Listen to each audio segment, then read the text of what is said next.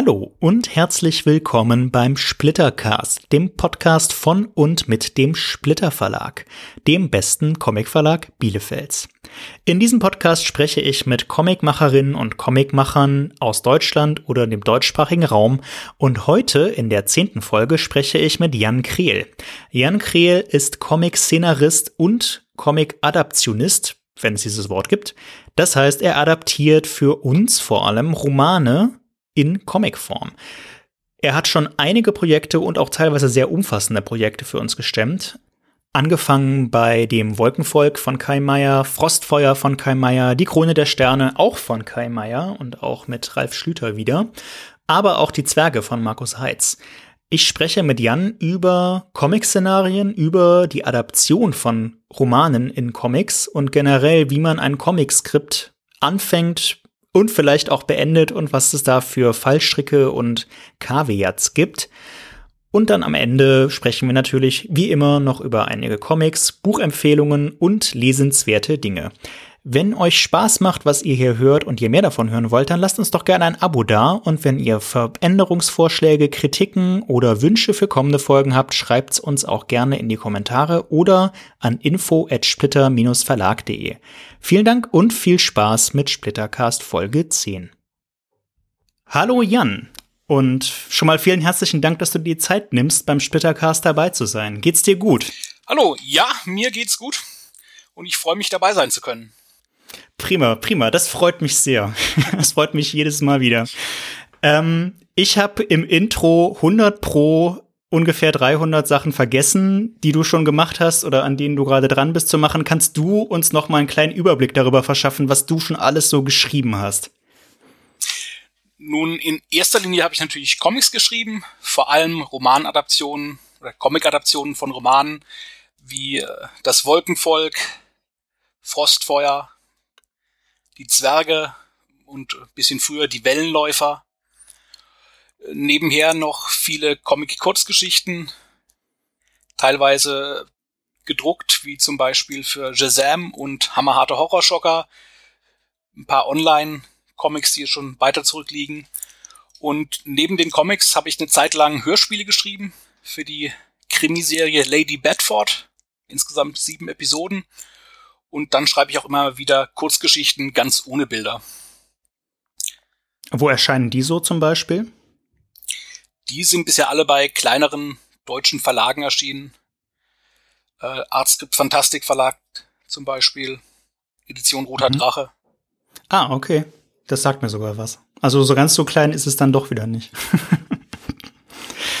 ähm, aber mit den Comics so richtig los ging es schon mit den Horrorschockern, wenn ich das richtig gesehen habe. Bei Weißblech erscheinen die oder sind die erschienen, oder? Ja, das war meine erste gedruckte Comic-Veröffentlichung. Mhm. Vorher, wie gesagt, hatte ich ein paar Online-Sachen in dem Online-Comic-Magazin, Comic-Magazin Implosion oder Inklusion. Kann man die noch finden, wenn man, wenn man äh, einen Google Deep Search bemüht? Ich habe ehrlich gesagt keine Ahnung, ob da noch was online ist, aber ist möglich. Angeblich vergisst das Internet ja nie. Wäre ja interessant, das mal rauszufinden. Also Leute, macht euch mal auf die Suche und schickt's dann. Schickt's dann an uns. Und ich, ich leite das dann an Jan weiter. Das ist bestimmt eine interessante Lektüre. Oder ist das was, was man heute nicht mehr lesen sollte? Nee, ich denke nicht, dass es so schlimm ist. Das sind natürlich die Frühwerke, aber. Ähm, Horrorschocker ist würde ich jetzt freundlich mal, äh, also im, im freundlichsten Art und auf freundlichste Art und Weise als Trash-Horror bezeichnen, zumindest soweit ich das verstanden habe. Ist das sowas, womit du was anfangen kannst? Ist das so ein Genre, für das dein Herz schlägt? Ja, also mein Herz schlägt allgemein für das Horror-Genre und natürlich mhm. auch diese Spielart des Trash-Horrors.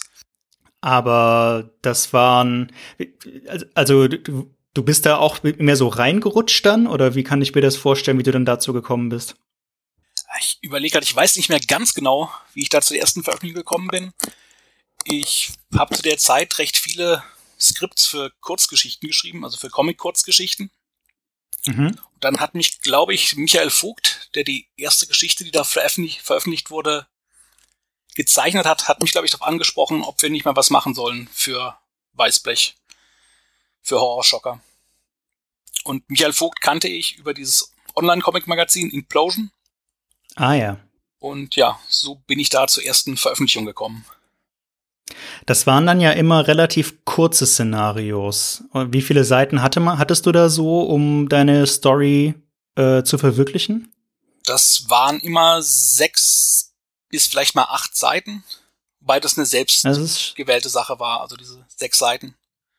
Ah, du hättest auch länger schreiben dürfen. Ich hätte wohl auch längere Sachen schreiben können und anbieten können, aber sechs bis acht Seiten war eben so der Rahmen, in dem ich die Kurzgeschichten abgefasst habe.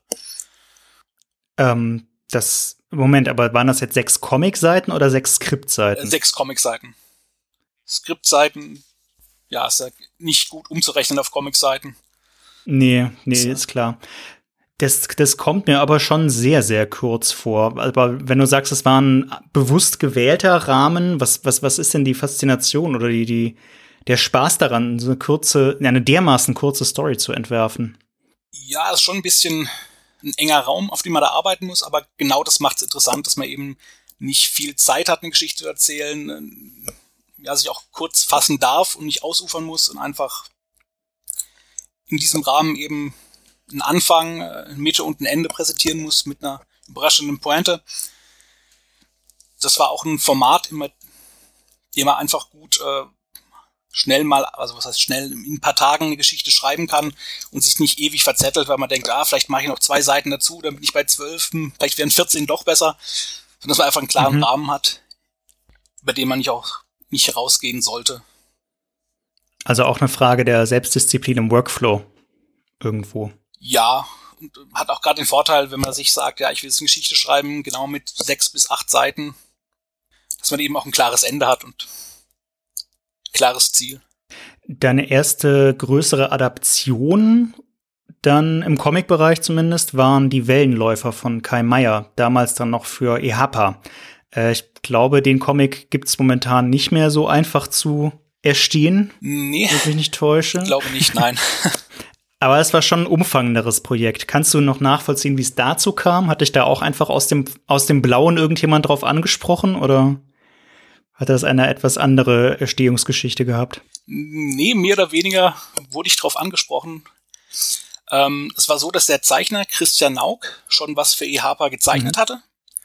Und soweit ich mich erinnere, haben sie ihn dann angesprochen, ob er nicht die Adaption übernehmen will. Und der wiederum hat dann eben mich angesprochen, ob ich das Skript für die Adaption übernehmen will. Wir kannten uns eben über dieses Online-Comic-Magazin und über Michael Vogt und äh, okay. haben dann so zusammengefunden. Ja, dieses Online-Comic-Magazin wird immer interessanter. Ich glaube, wir müssen da wirklich gucken, dass wir das wieder finden. Ähm, das heißt, er wollte das Skript einfach nicht selber machen, sondern hat dich damit für, äh, dafür mit ins Boot geholt, ja? Ja. Und diese allererste Adaption, war das dann schwierig besonders? Ich meine, du blickst ja inzwischen auf eine ganze Reihe an Comic-Adaptionen zurück, aber das war die erste. War das, war quasi aller Anfang schwer oder war das eigentlich kein so großer Unterschied? Es war am Anfang schon ein bisschen schwer, da reinzukommen. Also ich hatte vorher schon Comic-Scripts geschrieben, aber eben nach meinen eigenen Ideen und äh, dann eben eine andere Geschichte so ranzugehen und die umzusetzen, war schon eine Herausforderung. Da habe ich auch mal. Inwiefern? Nun, äh, es war eben fest vorgeschrieben, was passieren muss. Der Seitenrahmen war auch klar abgesteckt. Und dann war das ein bisschen anders, andere Herangehensweise an eine Geschichte, weil eigentlich schon ja alles klar war und es mir darum geht, die Geschichte, die schon da ist, in den Comic umzuwandeln und nicht den Comic von Null zu erschaffen. Das heißt, bei einem eigenen Szenario denkst du das Ganze viel eher, also tatsächlich schon von der Comic-Seite her, so wie es dann hinterher aussieht, und schreibst es nur runter und hast gar nicht so eine Prosa-Geschichte vorher im Kopf sozusagen? Teilweise schon. Also, wenn ich ein eigenes Comic-Skript schreibe, ist schon manchmal so, dass ich die erste Seite im Kopf habe, wie die ungefähr aussehen sollte. Das ist vermutlich mhm. nicht, wie es im Endeffekt dann wirklich aussieht, aber die Idee ist eben schon in Comicform vorhanden. Ein bisschen ähnlich zur Adaption wird es dann doch, dass ich natürlich dann festlegen muss, okay, ich habe vielleicht wieder die sechs bis acht Seiten. Ich weiß, auf der ersten Seite passiert das, auf der letzten Seite passiert das, zwischendrin brauche ich eine andere Szene und dann wird noch ein bisschen ausgefüllt und geguckt, wie komme ich von A nach B nach C. Aber mhm. es ist mhm. schon anderer Prozess, wo sich auch noch viel ändern kann. Wo ich das komplette Skript fertig habe, dann denke, nee, äh, Seite 3 geht gar nicht, die mache ich doch mal anders. Ach, tatsächlich. Um halt die Szene vielleicht, ja, gleich zu lassen, aber an eine andere Stelle zu schieben, sowas. Und das ist eben bei einer Adaption nicht möglich, weil schon die Geschichte da ist und ja, ich gehe mal davon aus, du fängst so ein Adaptionsprojekt an, indem du den Text gründlich liest. Ja, das ist recht wichtig. Korrigiere mich, wenn ich falsch liege, ne? Aber ähm, wie viel, wie viel, wie oft liest man so einen Roman dann, so im Pi mal Daumen? Oder reicht dir tatsächlich inzwischen mit deiner Routine ein Durchgang und du hast sofort ein klares Bild, was ist wichtig, was kann weg? Ja, so ein bisschen hat sich da schon Routine eingespielt bei mir, dass ich jetzt, äh, wenn ich weiß, ich werde ein Buch adaptieren, dass ich schon beim ersten Durchgang drauf achte, mhm. was genau passiert. Und nicht nur auf die Story, sondern auch so Kleinigkeiten. Wenn zum Beispiel am Anfang der Geschichte ein Raum auftaucht und am Ende der Geschichte taucht der gleiche Raum auf, aber dann wird das Fenster in der Wand wichtig, dann äh, das sind so Details, bei, auf die ich beim Lesen schon wieder achte. Dass ich ah, eben auch genau auf die Beschreibung okay. gucke und äh, was wird hier nicht erwähnt, könnte aber wichtig sein. Ja. Und, äh, also so op optische Details zum Beispiel. Ja, und auch andere Sachen. Äh, zum Beispiel, wenn man überlegt, was mal rauskürzt, das war jetzt beim ersten Band der Wellenläufer, äh, des Wolkenvolks. Ersten Band des Wolkenvolks. Des Wolkenvolks, ja als ich den gelesen habe, war, soweit ich weiß, der zweite oder dritte noch nicht draußen. Mhm. Da wurden schon äh, diese fliegenden Händler erwähnt im Nebensatz und ich habe gedacht, oh, das klingt so, als würde es später nochmal auftauchen. Das muss auf jeden Fall in den Dialog rein. okay. Das war dann einfach so ein Bauchgefühl, das dir gesagt hat, das muss da jetzt irgendwie auf der Seite auch erscheinen und deshalb schreibe ich das ins Skript auch mal mit rein, ja? Ja, solche Sachen achte ich dann eben auch, wenn es irgendwie darum geht, wenn in einer Szene schon was angesprochen wird, was später wichtig wird, dass eben das auf jeden Fall drin ist. Auch wenn es erstmal für die Szene vielleicht nicht wichtig erscheint. Ja, so ein bisschen verstehe. die Gesamtstruktur schon im Blick behalten. Also echt so ein kleiner Fallstrick, den man bei einer, bei einer Adaption beachten muss, dass man äh, diese Details im Auge behält. Hättest du da noch ein anderes Beispiel für, so irgendwie ein kritischer Punkt, ähm, bei einer, dem, auf den man achten muss beim Skriptschreiben? Ja, es sind vor allem diese Kleinigkeiten. Wenn in einer späteren Szene was wichtig wird, was früher schon mal vorkommt, aber da nicht wichtig ist. Zum Beispiel kann es sein, dass am Anfang jemand durch eine Tür geht und 20 Szenen später ist wichtig, in welche Richtung diese Tür aufgeht, weil der sich vielleicht dagegen stemmt, um jemanden nicht durchzulassen. Mhm. Solche Kleinigkeiten sind da manchmal wirklich bedeutend. Kontinuitätsfehler würde man das im Film dann nennen, wenn es nicht gut funktioniert hat, sozusagen. Ja, genau. Da achte ich mittlerweile mhm. sehr stark drauf. Aber wenn man jetzt auf einen, auf einen, einen Schritt zurücktritt und so den großen Bogen quasi betrachtet, wie, also so ein Roman hat ja auch schon einen bestimmten Spannungsverlauf und äh, eine bestimmte Struktur. Das zu übersetzen ist normalerweise nicht so schwierig oder gibt's da auch Problemfälle? Das finde ich insgesamt nicht so schwierig, was nicht heißt, dass es keine Problemfälle gibt. Also die große Gefahr ist bei den Adaptionen, dass man eben nicht diesen großen Spannungsbogen im Blick hat, sondern sich nur auf die eine Szene konzentriert und guckt, dass man die umsetzt und äh, dann eben nicht das Große und Ganze im Auge behält und einfach das, äh, vielleicht das Pacing nicht so stimmt. Dass eben eine Szene vielleicht ein bisschen zu lang wird, weil einfach viel Dialoginformation untergebracht werden muss. Wobei es aber eigentlich wichtig wäre, die nächste Szene ein bisschen länger zu machen, weil die einfach für die Geschichte emotional wichtiger ist oder so. Nimmst du dir da teilweise auch Freiheiten raus? Zum, also jetzt beispielsweise bei einem Dialog, dass man dann diesen Dialog streicht und das Ganze in, weiß ich nicht, einen kurzen Erzähltext zusammenfassen würde, einfach weil man den Platz sonst nicht hätte? Oder ist das ein, wäre das ein No-Go, so eine große Veränderung vorzunehmen? Ich habe ähnliche Veränderungen schon vorgenommen. Also gerade bei Dialogen gucke ich immer, wo ich ein bisschen kürzen kann da die Dialoge komplett zu übernehmen, ist einfach vom Umfang her nicht möglich. Ja.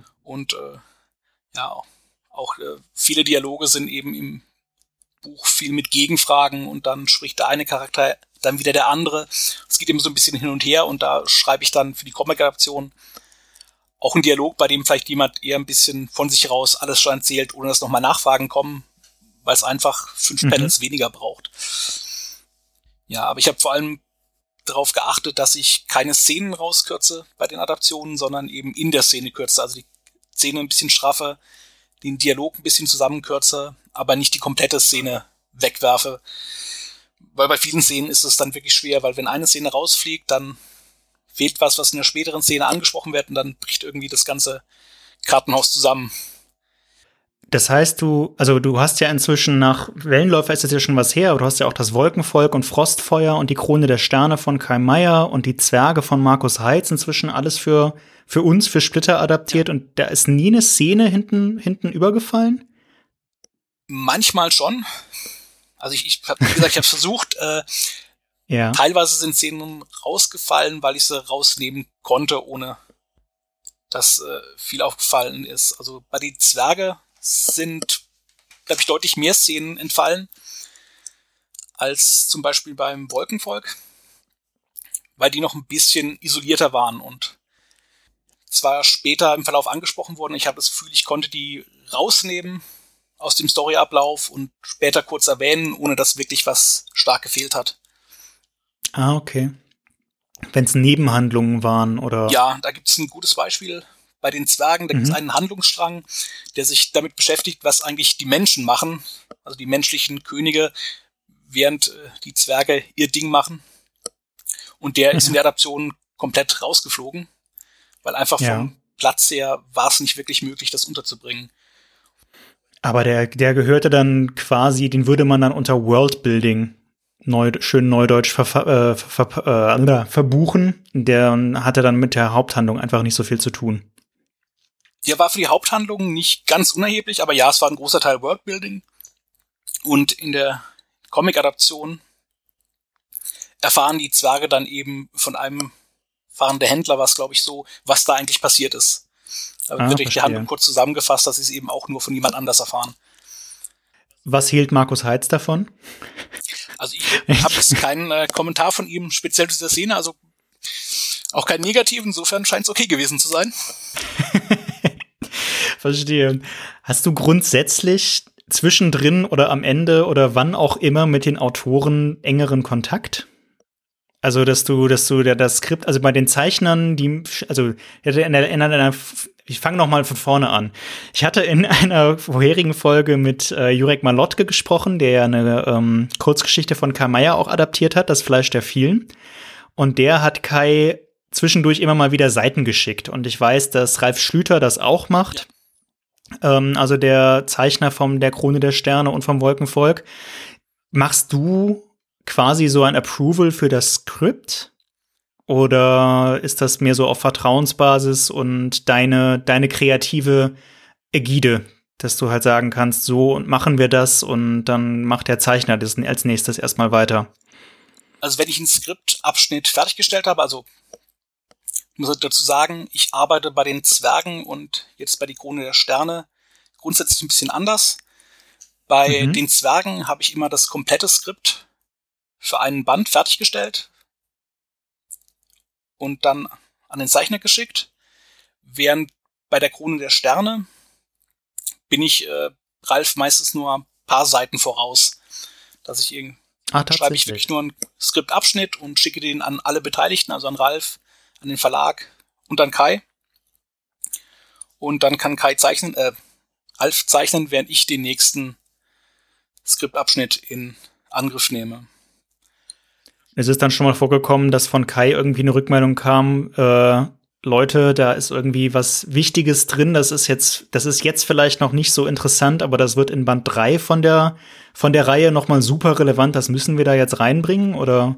Nee, das ist bisher nicht passiert. Hm. Äh, wenn ich meinen dann, Job richtig hey, mache, hey. wird es auch nicht passieren. Ähm, ja.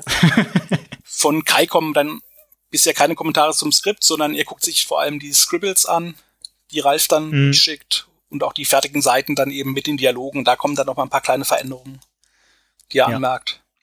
Das heißt, äh, da ist gar nicht so viel Reibungsverlust in irgendeiner Form drin, sondern eigentlich mehr so ein, so ein harmonisches sich zuarbeiten.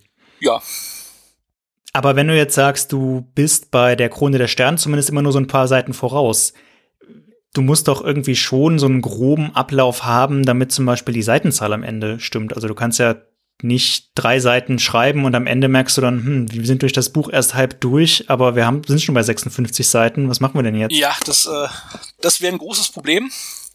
Deshalb, das wäre vor allem für uns als Verlag ein großes Problem, ja. ja, wenn so ein Comic mal 200 Seiten hat, da stand 46, ist das doch nicht so groß Änderung, oder?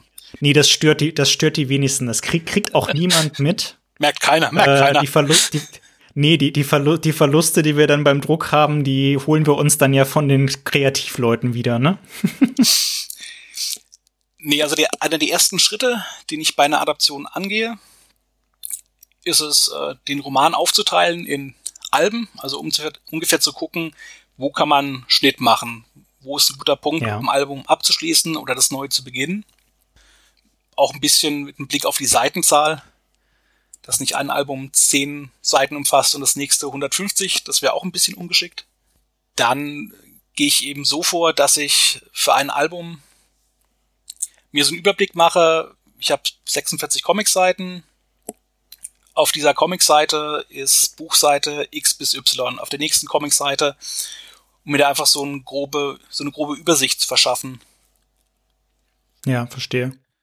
Und äh, von dieser Seitenaufteilung aus arbeite ich dann an den nächsten Schritten. Also das heißt, ich schreibe Seite 1 bis 3, kann dir den Ralf schicken.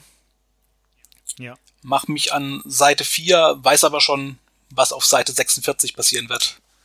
Ja, okay. Also doch so eine, so eine grobe Leitlinie gibt es dann doch. Ja, manchmal sind da doch ein, zwei Seiten, von denen ich noch nicht ganz genau weiß, wo ich sie kürzen kann. Das jetzt bei Krone der Sterne zum Beispiel mal der Fall, dass ich, die erste Entwurf hat, glaube ich, 48 Seiten. Und ich war mir nicht ganz mhm. sicher, wo kann ich kürzen, aber das wird sich schon ergeben im Lauf der Seiten. Das hat bisher immer gut funktioniert. Ja, okay. Wenn, wenn, wenn das so ist, dann äh, toi toi toi, dass es so bleibt. Hilft es bei diesen Adaptionsarbeiten, dass du vor Urzeiten zumindest, zumindest habe ich das so aus dem Internet rausgelesen, auch selber mal gezeichnet hast? Denke, es hilft ein bisschen. Also ich war kein wirklich guter Zeichner und habe mich auch nicht so intensiv damit beschäftigt. Es ging mir einfach ja. damals mehr darum, einfach die Geschichte zu erzählen und so schnell wie möglich aufs Papier zu bringen. Mhm. Aber ich denke, ein gewisses Gefühl dafür, wie man eine Comicseite aufbaut, was man da beachten muss, habe ich mir da schon erarbeitet. Du liest aber wahrscheinlich auch relativ viel Comic. Schätze ich jetzt einfach mal. Oder hast zumindest viel Comics gelesen ja, ich versuche immer noch viel Comics zu lesen, aber manchmal kommen dann doch andere Dinge dazwischen, dann sind es nicht mehr ganz so viele. Also ich habe einen zu lesen Stapel, der immer größer wird, aber ich hoffe immer, dass ich ja, irgendwann ich abarbeiten kann. Ich glaube, das kennen die meisten Zuhörerinnen und Zuhörer dieser, dieses Podcasts und ich auch, übrigens. ähm, gibt es denn da einen Comic oder eine Comic-Adaption vielleicht sogar, die du sagen würdest, es ist so ein Paradebeispiel, wie sowas sein sollte? Also äh, quasi ein, ein Vorbild, an dem du dich mal orientiert hast oder immer noch orientieren würdest? Also Adaptionen fallen mir da keine ein, ehrlich mhm. gesagt. Ist ja okay. Aber oder generell einen Comic vielleicht, wo du sagen würdest, der hat einfach einen Wahn, der, also, oder soweit man es nachvollziehen kann, der ist einfach sehr, sehr gut geskriptet oder hat wahrscheinlich ein richtig gutes Skript gehabt oder von mir aus auch einfach ein gutes Szenario. Ja, da gibt's äh, einige Sachen. Also ich äh, gucke bei Comics auch ehrlich gesagt immer zuerst auf den Autoren, nicht auf den Zeichner. Mhm. Weil es natürlich auch viele Zeichner gibt, die ich gerne mag, aber ja, die wichtigste Frage ist für mich immer, wer hat das Skript geschrieben oder das Szenario. Ist ja legitim. Und wer, was sind da so Go-To-Namen? Für dich zumindest? Äh, für mich, ich komme da so ein bisschen aus der, aus dem äh, Bereich des amerikanischen Comics. Mhm. Vor allem damals äh, DC Vertigo, Sachen äh, Sandman, für mich das bekannteste, also Neil Gaiman. Ja. Grant Morrison mag ich sehr gerne. Mhm. Äh, Ed Brubaker. Aber jetzt aktuell auch viele von den Image-Serien. Also wenn Jeff mir was schreibt, Kram, ja. ja. bin ich immer wieder dran interessiert. Bei den franco-belgischen aber weniger so dein Ding. Bei den franco-belgischen bin ich nicht ganz so drin. Da gibt's dann eher Serien, die mich äh, interessieren. Also da habe ich früher sehr, sehr viel gelesen, noch äh, damals mhm. in meiner Jugend. Das waren dann die klassischen Abenteuer und Krimi-Comics, die mich damals was heißt klassisch haben. in dem Zusammenhang? Äh, klassisch, in dem Fall auch äh, ältere Sachen, also die Serien, die schon seit Jahrzehnten liefen und immer noch gelaufen sind. Zum Beispiel Rick Master war früher eines meiner Lieblingscomics. Ah ja, den haben wir ja auch als Gesamtausgabe jetzt ja. in, in langer, langer Detailarbeit fast wieder vollständig. 25 Bände, meine Güte. Das ist echt viel. Ja, Rick Master, okay. Also diese Art, diese Art von klassisch. Ja, und natürlich Asterix. Äh, mm. Was man eben so als ja die klassischen franco-belgischen Klassiker, sag ich mal. Ich teils bei meiner Comic-Auswahl tatsächlich immer mal wieder so ein bisschen. Äh, manche Comics lese ich wegen des Szenaristen oder der Szenaristin und manche Comics lese ich wegen der Zeichnung.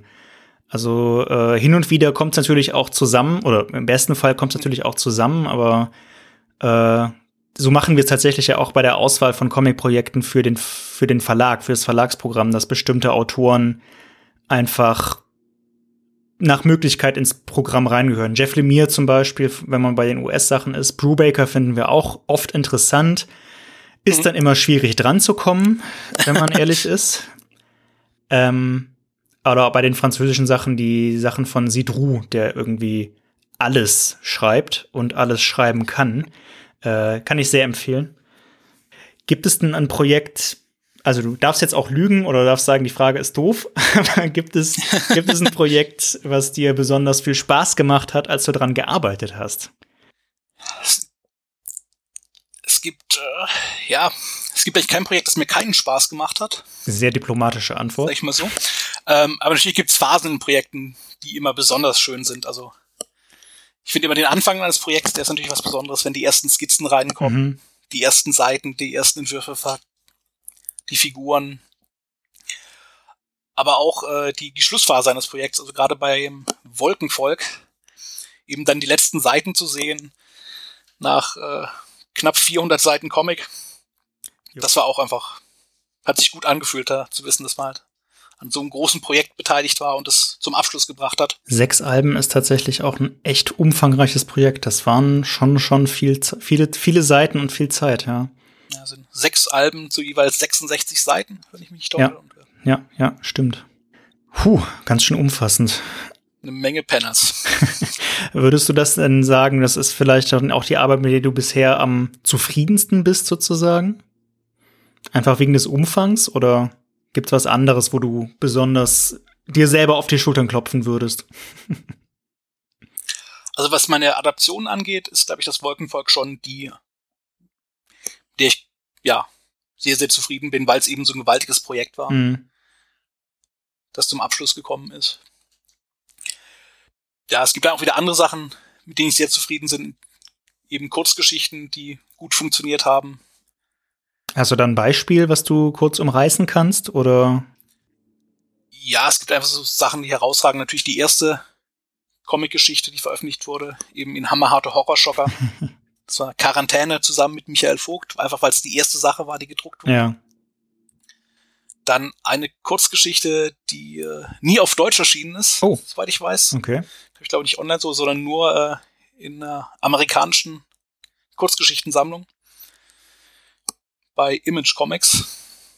War irgendwie, ich weiß auch nicht mehr, ob es acht Seiten waren oder zehn, zusammen mit Christian Nauk, mhm. der die Wellenläufer gezeichnet hat. Und da seid ihr in einem Kurzgeschichten-Sammelband bei Image untergekommen mit. Popgun Volume 2, ja. okay. Es klingt auch nach einer interessanten Story, wie das passiert ist. Ich weiß es nicht mehr ganz genau, aber vermutlich äh, okay. wurde äh, ja Christian Nauk drauf angesprochen, ob er nicht was beisteuern will und äh, dann ist wurde ich dann, dann geholt. Okay, dann ist das irgendwie so seines Weges gegangen. Na gut. Ähm, Gibt es in dem Zusammenhang dann irgendein Projekt, eine Adaption oder weiß ich jetzt nicht, vielleicht arbeitest du ja auch aktuell an was, was du besonders gerne noch mal machen würdest? Ja, mir schweben da schon so ein paar Projekte vor, die ich gerne machen würde, bei denen ich auch gerade versuche, die so langsam in Gang zu bringen. Okay, kannst du da schon was drüber Diesmal, erzählen? Es sind keine Adaptionen, mhm. sondern äh, eben diesmal meine eigenen Stories. Da versuche ich eben so ein, zwei Konzepte zu entwickeln für abgeschlossene Geschichten. Das ist für mich recht wichtig, dass es kein riesiges, gewaltiges Projekt ist, was über Jahre laufen muss, sondern eine abgeschlossene Geschichte, nicht nur acht bis sechs Seiten oder sechs bis acht Seiten, sondern schon ein komplettes Album mit 60 Seiten. Mhm. Aber eben doch was, was äh, meiner übersichtlichen Zeit fertigstellen kann. Übersichtliche Zeit für dich oder für den Zeichner oder die Zeichnerin? Sowohl als auch, sowohl als auch. Okay. Ähm, Natürlich für mich als Autor ein bisschen übersichtlicher als für den Zeichner. Ja, ja, das Aber bleibt nicht aus. Was heißt das, dass du da so Konzepte am entwickeln bist? Äh, also ich meine, wie kann ich mir das vorstellen? Hast du da irgendwie so eine, eine, eine, eine technische Idee, die du umsetzen möchtest? So klang das jetzt fast. Oder geht es mir um, eine, um ein tragendes Story-Konzept? Es geht eher um das Story-Konzept. Also da bin ich eben dabei, den Plot zu arbeiten. Und zwar auch in der Form, in dem ich den Plot jemandem präsentieren kann. Mhm. Weil ich eben wieder an dem Punkt bin, wo ich weiß, ich weiß, was für eine Geschichte ich erzählen will. Ich weiß, wie sie anfängt. Ich weiß, wie sie endet. Ich weiß, was zwischendrin passiert. Aber das Ganze muss eben in eine Form gebracht werden, die leicht zu vermitteln ist. Und ähm, ja, also praktisch das Pitch für das Comic. Okay. Da sitze ich gerade dran, sowas zu erarbeiten. Und was für eine Art von Story wird das dann? Das sind wieder Sachen im fantastischen Bereich, also keine Krimis, sondern Science Fiction in einem Fall und im anderen ja Fantasy, Horror. Aber tiefer ins Detail gehen möchtest du jetzt noch nicht. Ist auch verständlich. Ja, nee, ist, äh, kann ich noch nicht. Das ist noch so ein bisschen. Das ist vollkommen okay. Das ist auch früh dafür, glaube ich, aber ja. ja, wie, wie, also ich bin gespannt. Ich bin gespannt. Willst du dann dann mit der mit dem Plot äh, auch nicht auf Zeichnersuche machen oder ähm, hast du vielleicht ja, schon jemanden im Auge? Das ist der Plan. Ich habe leider noch keinen Zeichner, noch keine Zeichnerin, mit der ich da zusammenarbeite und ja, brauche eben da auch was, was ich vorzeigen kann. Mm, klar. Um jemanden für das Projekt zu gewinnen. Ja, gut, klar. Sowas ja, dauert. Schmackhaft zu machen. Ja, sowas dauert oft relativ lang. Das ist für Außenstehende oft auch gar nicht so, so gut äh, einsehbar. Aber du bist jetzt kein Außensteher, bei unsere Zuhörerinnen und Zuhörer ja größtenteils, gehe ich mal zumindest von aus, dass solche Projekte teilweise richtig lang in der Pipeline sind. Äh, stellt man sich oft nicht so vor, aber so ist es. Vor allem dann, wenn du das Skript hast, das Zeichnen nimmt ja tatsächlich noch den Großteil der Zeit dann in Anspruch eigentlich. Ja, das dauert deutlich länger, ja. deutlich mehr Aufwand. Also für so ein. Das merkt man schon bei Signierstunden. ja. Zeichner längere Zeit braucht für eine Skizze, wenn der Autor seine Unterschrift reinkritzelt und äh, nach zehn Sekunden fertig ist. Das ist äh, manchmal schon ein, ein großer Quell der, der Frustration für die äh, Autoren gewesen, wenn sie da so gelangweilt waren in den Signierstunden für längere Zeiträume. Mhm. Naja, gut. Ähm, lass uns mal so langsam auf meine Schlussfragen einbiegen. Äh, die ich ja jedem Gast stelle. Zuvor hast du aber natürlich auch wie jeder Gast eigentlich noch die Gelegenheit, äh, eine Gegenfrage loszuwerden an den Verlag oder an mich oder wie auch immer, wenn du möchtest. Du musst natürlich nicht. Fällt mir leider gerade keine Gegenfrage ein. Das ist nicht so weiter tragisch. Das äh, macht's für mich einfacher. Dann mache ich jetzt nämlich einfach weiter, indem ich dir noch ein paar Fragen stelle zu Leseempfehlungen. Ähm, Empfiehl uns, lieber Jan, doch mal drei Comics oder Comicreihen für die einsame Insel. Klassische Startfrage.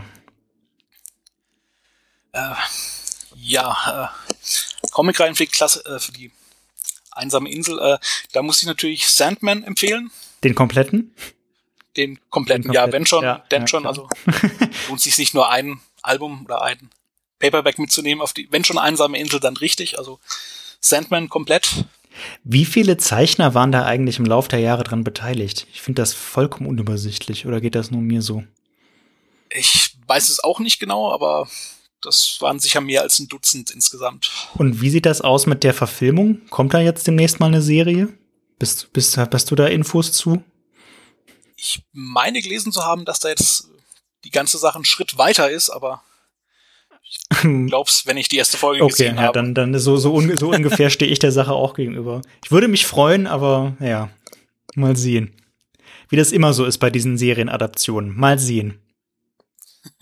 Okay, äh, Sandman Nummer eins. Was ist denn die Nummer zwei? Nummer zwei wäre dann Calvin und Hobbes. Mhm. Das ist mein Au- Comic-Strip. Auch sehr umfangreich und auch sehr klassisch, ja. Den, ich glaube, den hat vor kurzem auch schon mal jemand empfohlen. Den kann man auch sehr gut wiederlesen. Immer und immer wieder.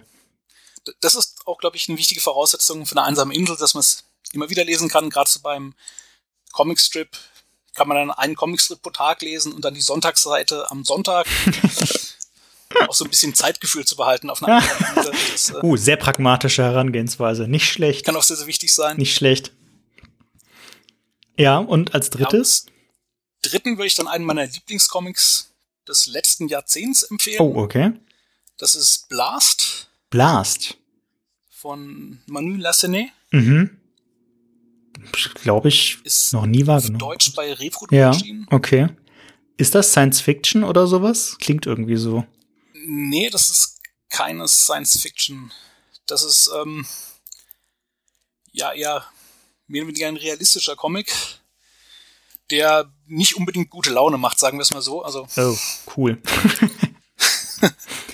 Äh, Weil, eher so ein bisschen äh, schwerere Kost. ja, weil es ein hartes Thema ist oder eine, eine deprimierende Erzählweise oder Es ist schon so eine recht, äh, ja, keine wirklich äh, schöne Geschichte im Prinzip. mhm. Ist dann vielleicht auf der einsamen Insel ganz gut, dass man denkt, ja, schön, dass ich hier bin und nicht so viele andere Menschen da. okay, ja. Das heißt, nachdem man, nachdem man sich dann, nachdem man sich dann irgendwie äh, in fantastischen Welten verloren hat und sich irgendwie die Laune mit Calvin und Hobbes wieder ein bisschen aufpoliert hat, kann man es damit wieder runterregulieren. Ja, ja, das wäre so ein bisschen Großartig. Großartig. kleiner Dämpfer dann. Sehr durchdacht. Aber wunderschöne Zeichnung. Also jetzt vielleicht nicht die Sachen, die gezeichnet werden, aber Ah, okay, ja, verstehe. Muss ich mir mal anschauen. Habe ich tatsächlich noch nie so richtig wahrgenommen. Blast von Manu Larsney. Ähm, dann, die Frage ist immer ein bisschen schwierig zu erklären. Ich versuch's einfach noch mal. Ein Comic, den es noch nicht gibt, aber unbedingt geben sollte. Über ein bestimmtes Thema oder über eine bestimmte, ähm, weiß mit einem bestimmten Aufhänger, irgendwie sowas. Oder vielleicht auch mit einem bestimmten Titel einfach. Keine Ahnung. Darfst du frei interpretieren, die Frage. Ja, ich glaube, das sind wir wieder bei den Projekten, an denen ich gerade äh, in Vorstadien arbeite. Das sind definitiv Comics, die es geben sollte. Sehr gute Antwort, ja. Sehr gute Antwort. Hätte ich auch selber drauf kommen können. Also äh, der, der nächste Comic, den ich mache, das ist der, den es unbedingt geben sollte. Da Ah, sehr kann ich mich schön. schon mal festlegen. Sehr schön. Das ist gut. Aber du willst immer noch nicht sagen, worum es geht? Nee, äh, Okay. nee, das ist noch nicht so. Okay. Dann hake ich auch nicht mehr nach. Ähm, ein Comic von einem Kreativteam darfst du dir jetzt wünschen. Also wenn du einen Zeichner oder eine Zeichnerin mit einem Autor oder einer Autorin kuppeln dürftest, abgesehen von dir jetzt. Ähm, Ja, ja. Wobei das gä- gäbe es jetzt vollkommen unabhängig davon, wie realistisch das ist. Wer sollte dein nächstes Comic-Projekt zeichnen, wenn du dir irgendeinen Zeichner oder eine Zeichnerin wünschen dürftest? Da, meinetwegen darf es auch Jim Lee sein oder jetzt vielleicht nicht Möbius, weil der schon verstorben ist, aber irgendein Das Lebender. finde ich ein bisschen schwierig. Lebende, lebende Person. Also egal vom Real, egal wie realistisch diese, diese, diese Au äh, Aussicht wäre. Ah, da müsste ich mich erstmal auf ein Projekt festlegen, um dann zu gucken, wer denn das vielleicht am besten umsetzen könnte. Das ist Ah, Okay, also du hast gar nicht so Schwierig. gar nicht so unabhängig vom würde schon sagen, dass es dem dem Thema und dem Genre dann angepasst sein muss. ja, ja. Okay. Ich denke, wenn ich wüsste, ich arbeite, darf, kann mit einem Zeichner, einer Zeichnerin zusammenarbeiten, dann hätte ich, glaube ich, schon Ideen, was für eine Art von Geschichte ich gerne Ach so. würde. Okay, ja, So ein bisschen das aufeinander abzustimmen. verstehe. Auch eine interessante Herangehensweise, ja, aber er ergibt voll Sinn, klar. Jeder nicht jeder Stil ist für alles geeignet. Logisch. Das, wenn ich jetzt äh, die Funny Comics von einem Zeichner mag, dann ihn für die hammerharten Horrorschocker Du, das könnte aber auch einen interessanten Effekt haben. Es kann interessant sein, ja, aber es ist nicht äh, der erste Gedanke, den ich habe. Nee, nicht unbedingt der erste, aber vielleicht der zweite oder der dritte dann, ja. Ja, ja. ähm, okay, aber zurück zu der Ausgangsfrage, also ein Kreativteam, wenn du mal kuppeln dürftest. ja ich fände es dann interessant, wenn äh, ja, vielleicht ein amerikanischer oder Kontinent gesehen äh, Autor mit äh, europäischen Zeichnern zusammenarbeitet. Jetzt zum Beispiel äh, Jeff Lemire mit Pierre Allary zum Beispiel. Mit Pierre Allary? Ja, ja. Ah, okay. Das ist der Zeichner vom ersten Conan-Band und von Sindbad, glaube ich, bei uns heißt ja. die Reihe, ne? Oder wie kommst du auf den jetzt gerade ausgerechnet? Er ist einfach ein Zeichner, den ich gerne mag, mhm. vom Stil her. Der hat. Zu den franco-belgischen Zeichnern. Der allerdings auch einen eher cartoonigen, funny-mäßigen Stil hat. Also es ist ja kein, kein sehr naturalistischer, ähm, realistischer Stil, sondern schon eine leichte Überzeichnung immer drin, ne? Ja, ja, das gefällt mir da sehr, sehr gut. Also, also es ist ein super Zeichner, es ist ein, ist ein ganz tolle, ganz tolle Arbeiten, keine Frage. Aber hätte ich jetzt nicht erwartet. Okay, ja gut, interessant. Ich glaube, das wird schwierig, wobei, wobei Jeff Lemire ist ja, ist ja äh, Kanadier. Vielleicht kann der genug Französisch, um da, um da äh, eine, eine Querverbindung möglich zu machen. Sollen wir mal schauen. Ja, ja. okay, wir machen einen kleinen Werbeblock. Äh, empfiehl uns doch mal einen Comic oder eine Comicreihe aus dem Splitter-Programm. Eine, am besten eine, die du nicht sehr, in der du nicht involviert warst. Okay, gut, ja, das. Sorry durch die, die ich involviert war, ist natürlich offensichtlich, dass ich die empfehle. Ja, ja, ja. Das Wolkenvolk ist und ist auch wirklich, wirklich schön. Also Krone der Sterne ist auch klasse. Ähm, Frostfeuer war jetzt nicht ganz so meins, das lag aber mehr am Thema. Aber das Wolkenvolk haben wir ja auch noch mal in so kleinen Sammelbänden rausgebracht. Also es ist gar nicht so schwer dran zu kommen. Ähm, und auch kein so riesen Investment. Das ist wirklich eine tolle Fantasy-Geschichte. Äh, sorry, ja, nee, deine, dein, du wolltest eigentlich was empfehlen. Also meine Empfehlung wäre dann äh, Comic von einem bereits angesprochenen Autoren und zwar Kill or Be Killed mhm. von Brubaker und Phillips. Ja. Das ist einfach eins der Kreativteams, die ich unglaublich gerne lese. Also ja. Da habe ich viele Sachen von denen im Regal stehen und immer wenn ich was Neues sehe, was sie rausbringen, an denen sie zusammengearbeitet haben, bin ich sofort dabei.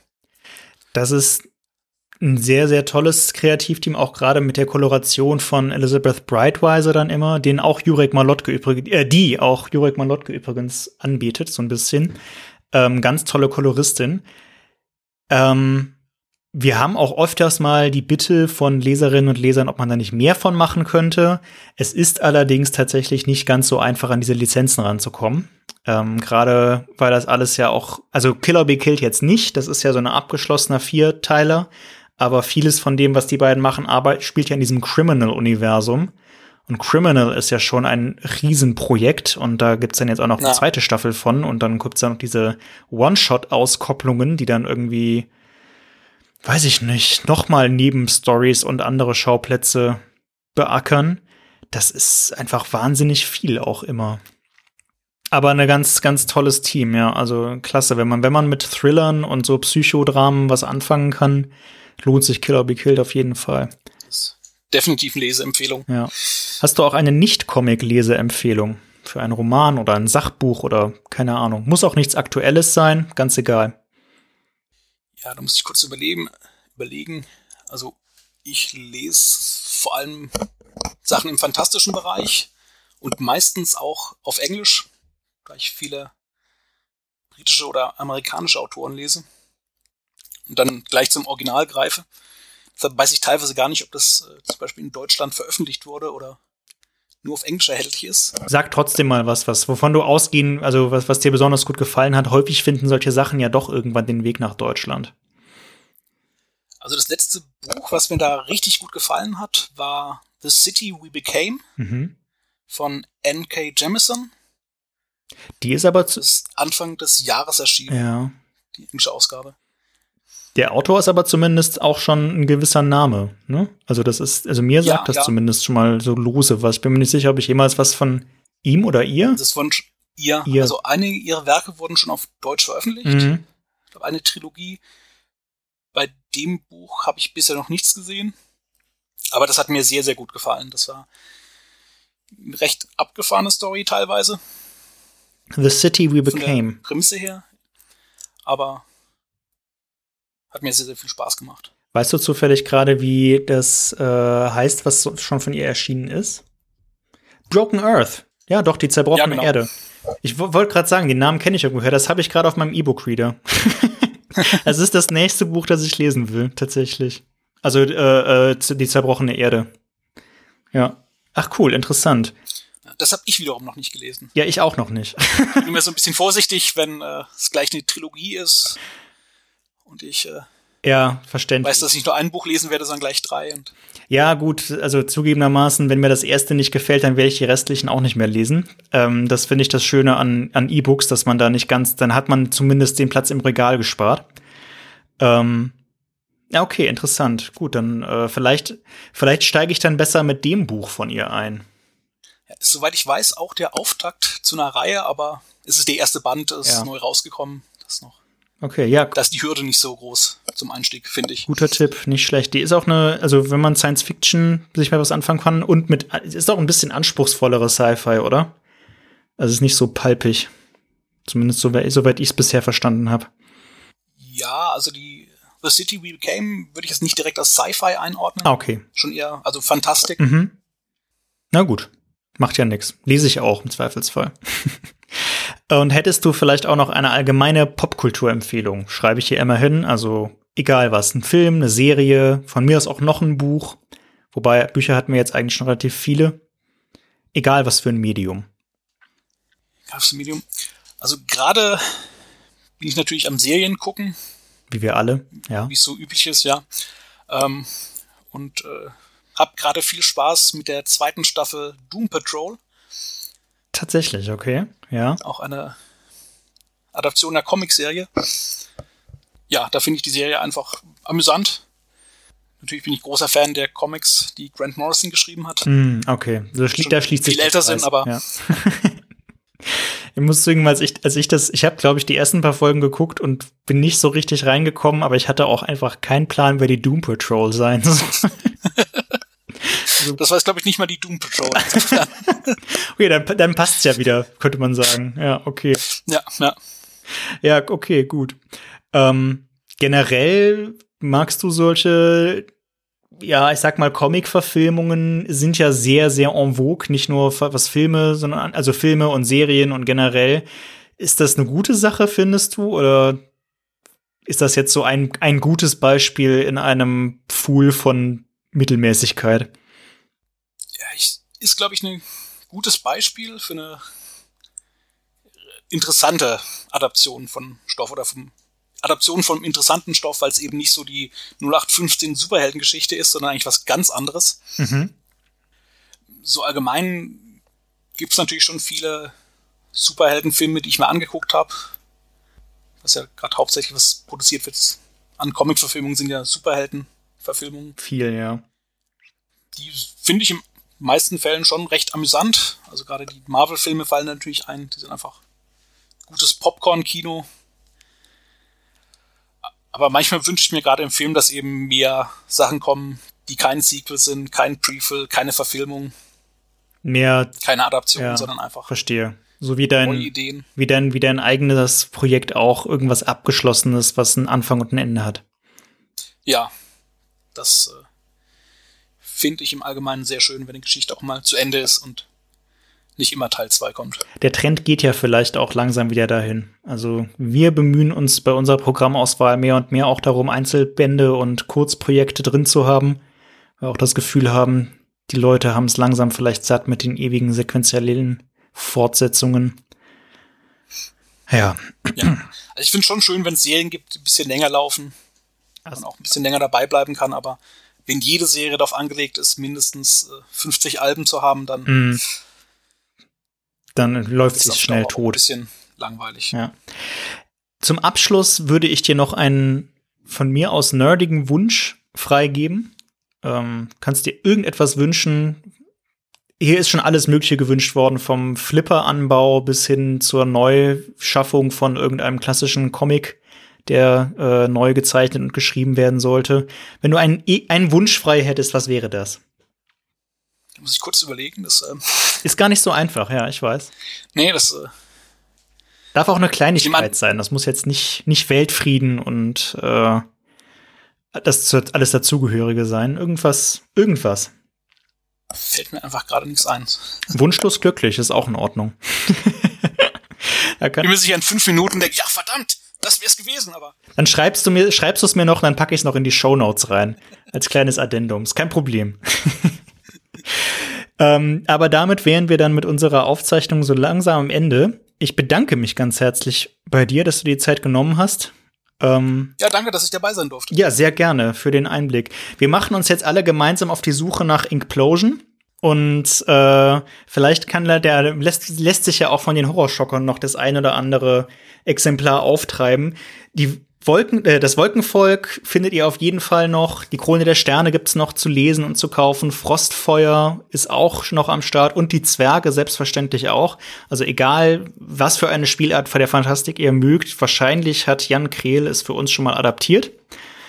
Ähm, so findet ihr ihn und könnt ihn lesen.